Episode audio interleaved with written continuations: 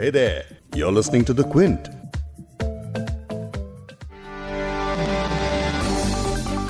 Weekend शुरू हो चुका है और आप अगले दो दिन तक काम के बारे में बिल्कुल नहीं सोचना चाहते और क्योंकि आजकल इस स्ट्रेस से बचने का सबसे अवेलेबल और आसान उपाय नेटफ्लिक्स जैसे ओ टी प्लेटफॉर्म्स ही लगते हैं तो हमने सोचा कि क्यों ना आपको आपके वीकेंड के लिए कुछ सजेस्ट कर दें हमारा सुझाव है कि नेटफ्लिक्स पर इस वीकेंड आप देखें द सोशल डिलेमा और जिस कारण हम आपको सलाह दे रहे हैं, उसी पर आज इस पॉडकास्ट में तफसील से बात करेंगे।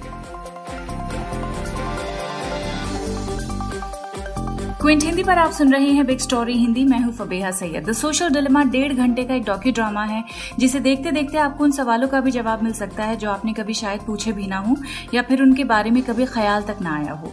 मसलन फेसबुक ट्विटर और इंस्टाग्राम जैसे सोशल मीडिया प्लेटफॉर्म्स पर हम फ्री में अकाउंट बना तो लेते हैं, लेकिन दरअसल हम इन कंपनियों को बहुत बड़ा फ़ायदा पहुँचा रहे होते हैं। अब आप ये भी सोचेंगे कि जब हम फ्री में अकाउंट्स बना रहे हैं तो इन कंपनीज़ को पैसा कहाँ से आ रहा है? तो जनाब, आपका सो कॉल्ड फ्री अकाउंट ही वो करेंसी है, जिसकी इन कंपनीज़ को ज़रूरत है। इनके लिए आप यूज़र नहीं, बल्कि एक प्रोडक्ट हैं। और जैसे इस फ़िल्म में फेसबुक और ऊबर में काम करने वाला एक पूर्व कर्मचारी कहता है कि सोशल मीडिया पर यूज़र्स दरअसल कंपनीज़ के लिए लैब रैट होते हैं।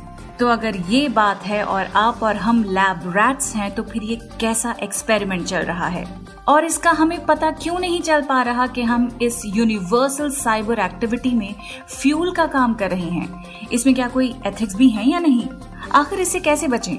वैसे इनमें से कुछ सवालों के जवाब जो दिए जा सकते हैं वो आगे पॉडकास्ट में समझेंगे। Alt News fact checking website के संपादक प्रतीक सिन्हा से। काफ़ी लोग जानते हैं कि क्या हो रहा है सोशल मीडिया पे। बैकग्राउंड में सोशल मीडिया के पीछे जो सॉफ्टवेयर चलता है वो कैसे चल रहा है उसकी क्या खामियाँ हैं ये सब काफ़ी लोगों को पता है। और साथ ही होंगे जसप्रीत बिंद्रा जो बड़ी कंपनीज़ को डिजिटल और टेक्नोलॉजी के मामलों में सलाह देते हैं। तो अंग्रेज़ी में कहते हैं कि if you are if it is free then you are the product कि अगर ये मुफ़्त कोई चीज़ है तो आप प्रोडक्ट है। लेकिन जिन जवाबों के सवाल नहीं मिल सकते उनके बारे में भी जानते हैं कि ऐसा क्यों है। लेकिन ये सारी बातें करने से पहले फ़िल्म का एक सीन है जिसे मैंने कई बार देखा है, क्योंकि इसे देखकर सच में ऐसा लगता है कि हम किसी डार्क फैंटेसी का इस कद्र हिस्सा बन गए हैं जिसको डायरेक्ट करने वाले इंजीनियर्स सुपर कंप्यूटर्स के पीछे बैठकर सब कुछ देख रहे हैं। और इस सब का असर सीधा हमारी मेंटल हेल्थ और बिहेवियर पर हो रहा है। कैसे? ये सीन सुनिए। इस सीन में एक फैमिली को दिखाया गया है जो डिनर के लिए टेबल पर बैठी हुई है। बच्चों की माँ खाना टेबल पर रखते हुए ये कहती है कि क्यों ना आज सब खाना एंजॉय करते वक्त अपने पाँचों सेंसेस इस्तेमाल करें। ये कहकर माँ सेल फ़ोन सबके ले लेती है और उन्हें इकट्ठा करके एक ऐसे कंटेनर में डाल देती है जो लॉक किया जा सकता है। सब डिनर शुरू करते हैं और एक ऑकवर्ड साइलेंस महसूस किया जा सकता है, क्योंकि किसी के पास भी एक दूसरे से बात करने के लिए कुछ भी नहीं होता है। तभी कंटेनर में लॉक्ड फ़ोन में से एक नोटिफिकेशन आता है। तो बेटा, माँ से कहता है कि क्या मैं बस चेक कर सकता हूँ?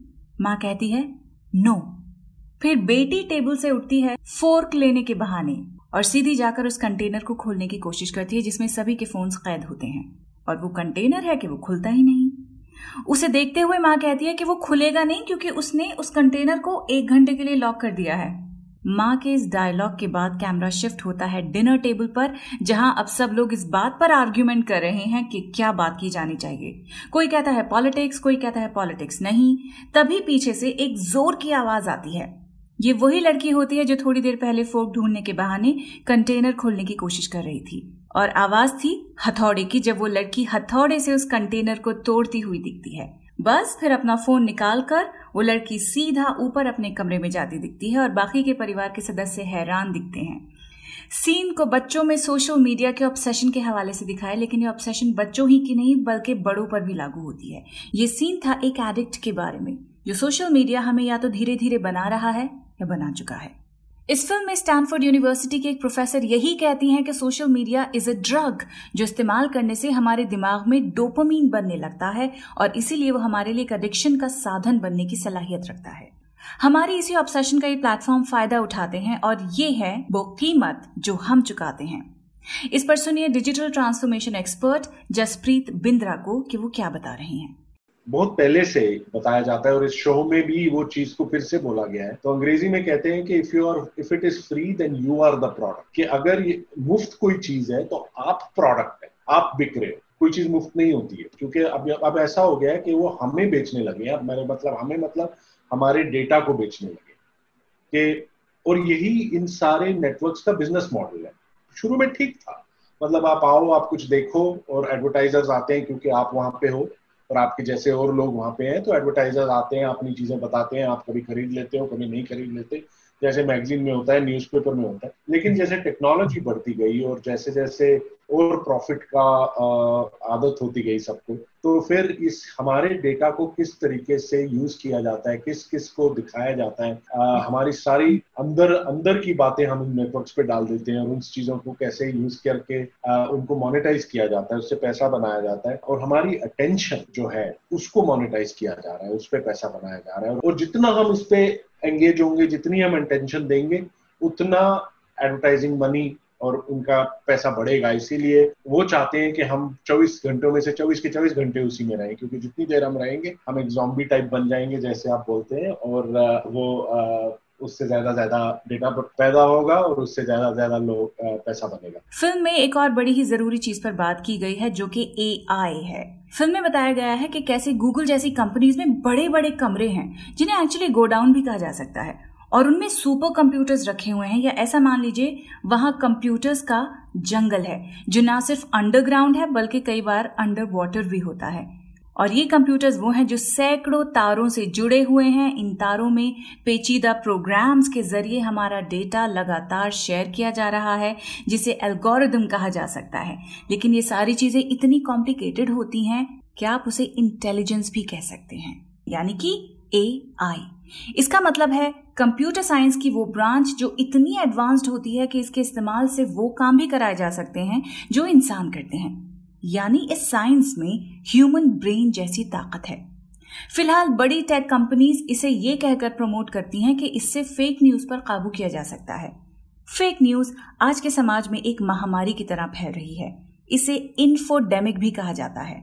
भारत की बात करें तो यहाँ फेक न्यूज़ का सबसे बड़ा साधन है व्हाट्सएप सुन के शायद हैरानी होगी, लेकिन विकीपीडिया पर बाकायदा एक पेज है जिसका नाम है Indian WhatsApp lynchings WhatsApp Facebook का ही एक ऐप है, लेकिन क्योंकि इस ऐप द्वारा भेजे गए मैसेजेस और media end to end encrypted है, यानी जो भी मैसेज सेंडर और रिसीवर के बीच शेयर हुआ है, उसे सेंडर और रिसीवर यानी मैसेज भेजने वाले व्हाट्सएप यूज़र और मैसेज हासिल करने वाले व्हाट्सएप यूज़र के अलावा कोई थर्ड पार्टी नहीं पढ़ सकती।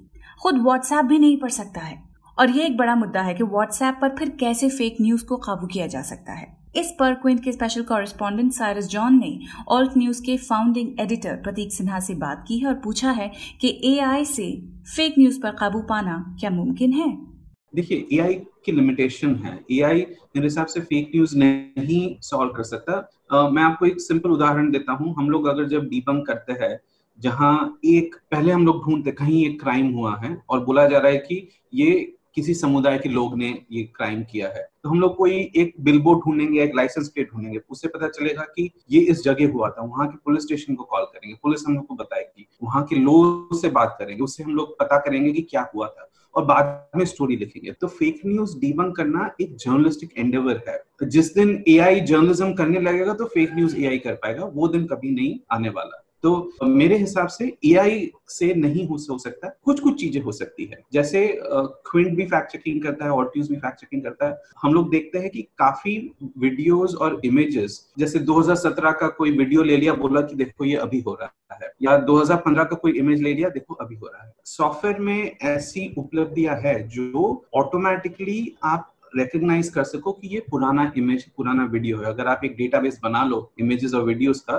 तो आप यूज़र को अलर्ट कर सकते हो कि देखिए, आप जो वीडियो देख रहे हैं, वो 18 जून 2016 में पहली बार इंटरनेट पे देखा गया था। उतना ही बोलना है कॉन्टेक्स्ट देना है। जब मैसेज बोल रहा है कि देखो, ये कल हुआ लखनऊ में, अगर फेसबुक कॉन्टेक्स्ट दे दे कि ये वीडियो इंटरनेट पे 2016 से है तो लोगों को पता चलेगा। तो कुछ कुछ चीज़ें कर सकते हैं एल्गोरिदम्स के द्वारा। उसमें एआई की इतनी बड़ी ज़रूरत नहीं है, लेकिन एआई की भी उपलब्धि है। हंड्रेड परसेंट जो फेक न्यूज़ का इशू है, वो एआई नहीं सॉल्व कर पाएगा क्योंकि उसका काफ़ी एक बड़ा कंपोनेंट जर्नलिस्टिक है, जो एआई के द्वारा नहीं सॉल्व हो पाएगा। एआई का इस्तेमाल करते हुए बड़ी कंपनियाँ आप और मुझ जैसे सोशल मीडिया यूज़र्स को डेटा के रूप में इस्तेमाल करते हैं और इसके पीछे होता है नंबर्स का मकर जाल आप और मैं दरअसल डेटा है, जिनका फ़ायदा बड़ी कॉरपोरेट कंपनीज़ उठाकर अपनी प्रोडक्ट सर्विसेज़ हम ही को बेचती हैं। और ये सब एक प्रिंसिपल पर बेस्ड होता है, जिसे मैन्यूपुलेशन कहते हैं, यानी हथकंडे। तो इन हथकंडों से बचने के लिए हम क्या कर सकते हैं? देखिए रिस्पॉन्सिबिलिटी सिर्फ़ यूज़र्स की नहीं है रिस्पॉन्सिबिलिटी टेक इंडस्ट्री की है। अनफॉर्चुनेटली मैंने इंजीनियरिंग पढ़ी है और इंजीनियरिंग में हम लोगों ने काफ़ी सब्जेक्ट्स पढ़े, मगर कभी सोशल साइंस नहीं पढ़ा। काफ़ी इंजीनियर आप देखोगे जो बैंगलोर में काम करते हैं, वो सोशल सोसाइटी से उन लोग का ताल्लुक कम है। वो अपने छोटे से कस्बे में रहते हैं वो लोग। ज़रूरी है कि टेक इंडस्ट्री आगे आए और ऑल्टरनेटिव्स क्रिएट करे। तो फेसबुक है जो एक अनएथिकल ऑल्टरनेटिव है। हम लोग को मोर एथिकल ऑल्टरनेटिव्स क्रिएट करने हैं, जिसके business models are also more ethical तो उसकी ज़रूरत है। यहाँ एंड यूज़र के पास ज़्यादा चॉइस नहीं है। जो भी मीडियम्स होंगे वो मीडियम्स यूज़ यू नो वो लोग यूज़ करेंगे। अभी घर पे इंटरनेट कनेक्शन उसका कुछ ना कुछ तो करेंगे ना। ये एक टेक इंडस्ट्री की रिस्पॉन्सिबिलिटी है कि वो और एथिकल बिज़नेस मॉडल्स के द्वारा ऐसे कम्युनिकेशन मैकेनिज्म सोशल मीडिया या मैसेंजर जैसे व्हाट्सएप मैसेंजर जैसे मीडियम्स लाए। ऑलरेडी आ रहे हैं। जैसे सिग्नल फाउंडेशन बोल के एक कंपनी है, जिन्होंने एक सिग्नल मैसेंजर चालू किया है। वो व्हाट्सएप की तरह डेटा ट्रैक नहीं करता है। तो दे ऑलरेडी एथिकल ऑल्टरनेटिव्स आ रहे हैं मार्केट यानी वो लोग जो ये एप्स बना रहे हैं, उन्हें एल्गोरिदम और डेटा से उठकर सामाजिक स्तर पर उस ऐप से होने वाले इम्पैक्ट को समझना होगा। लेकिन आम जनता को, आम यूज़र को ये बात कौन समझाएगा कि आप इस्तेमाल किए जा रहे हैं? क्या ये बात सरकार समझाएगी? स्कूल कॉलेज में टीचर्स या फिर बॉलीवुड देखिए, एक तो मैं ये आशा रखूँगा कि जो हिंदी अच्छे फ़िल्म मेकर्स है, वो इस इस इश्यू को हाईलाइट करे। एक तो शुरुआत वहाँ से हो सकती है इसी ओ टी प्लेटफॉर्म्स पे अलग अलग लोग हिंदी फ़िल्में भी देख रहे हैं। और हिंदी फ़िल्में, मैं पायरेसी को सपोर्ट नहीं करता हूँ, मगर लोगों तक पहुँच जाती है फ़िल्म राइट तो मैं यू नो आशा रखूँगा कि कुछ हिंदी फ़िल्म मेकर्स या रीजनल लैंग्वेज के फ़िल्म मेकर्स इस इशू को हाईलाइट करें, सिर्फ़ हिंदी क्यों मलयालम, तेलुगु, सब सब सब लैंग्वेजेस की फ़िल्म और दूसरी बात ये कि देखिए, जिन लोगों के पास प्रिविलेज होता है, उन लोगों को दूसरे लोगों को समझाना होता है। आपके घर पे आपकी सहायता करने के लिए कोई काम करने आ रहा है, उनको बताना पड़ता है कि देखिए, ये ये इश्यूज़ है। आप मान ना लीजिए, ये इश्यूज़ है, ऐसे सोशल मीडिया प्लेटफॉर्म सो जब तक कि गवर्नमेंट रिस्पॉन्सिबिलिटी नहीं लेती अवेयरनेस स्प्रेड करने की, तब तक जो एटलीस्ट इंडिविजुअल्स है, जो ये चीज़ समझते हैं, वो लोग इस इस चीज़ को आगे बढ़ाए। वो लोग इस बारे में बात करें। वो लोग दोस्तों में पियर्स में, लोगों में जो जो एक गरीब तबके के लोग हैं, उन लोग के साथ जो भी इंटरेक्शन होता है, उस जगह बाल बढ़ा है लेकिन क्विक फिक्स सोल्यूशन तो इस इशू का कहीं भी नहीं है। ये काफ़ी लंबी लड़ाई है जो लोग को लड़नी पड़ेगी। द सोशल डिलेमा आप एक बार देखेंगे तो हो सकता है कि आपकी समझ उतना ना आए। इसे और ठीक से समझने के लिए दोबारा से भी अगर देखनी पड़ जाए तो कोई बात नहीं। आज के दौर में जब सब लोग घर से काम कर रहे हैं, जब इंटरनेट हमारी ऐसी ज़रूरत बन गया है जिसके बिना हम एक दिन भी नहीं सोच सकते गुजारना, ऐसे दौर में अपने डिजिटल फुटप्रिंट्स खत्म करना बिल्कुल भी पॉसिबल नहीं है। हाँ कम कर सकते हैं और कैसे कर सकते हैं, वो आप पे डिपेंड करता है। स्टोरी से जुड़े और भी बहुत सारी स्टोरीज हैं एक्सपर्ट्स की राय हैं, जो आप देख सकते हैं, समझ सकते हैं, सुन सकते हैं the Quint of Quint Hindi की वेबसाइट्स यूट्यूब चैनल्स और फेसबुक पेजेस पर भी। इस पॉडकास्ट के एडिटर हैं संतोष कुमार और इसे प्रोड्यूस किया है फबेहा सैयद ने। अगर आपको बिग स्टोरी हिंदी सुनना पसंद है तो क्विंट हिंदी की वेबसाइट पर लॉग ऑन कीजिए और हमारे पॉडकास्ट सेक्शन का मज़ा लीजिए।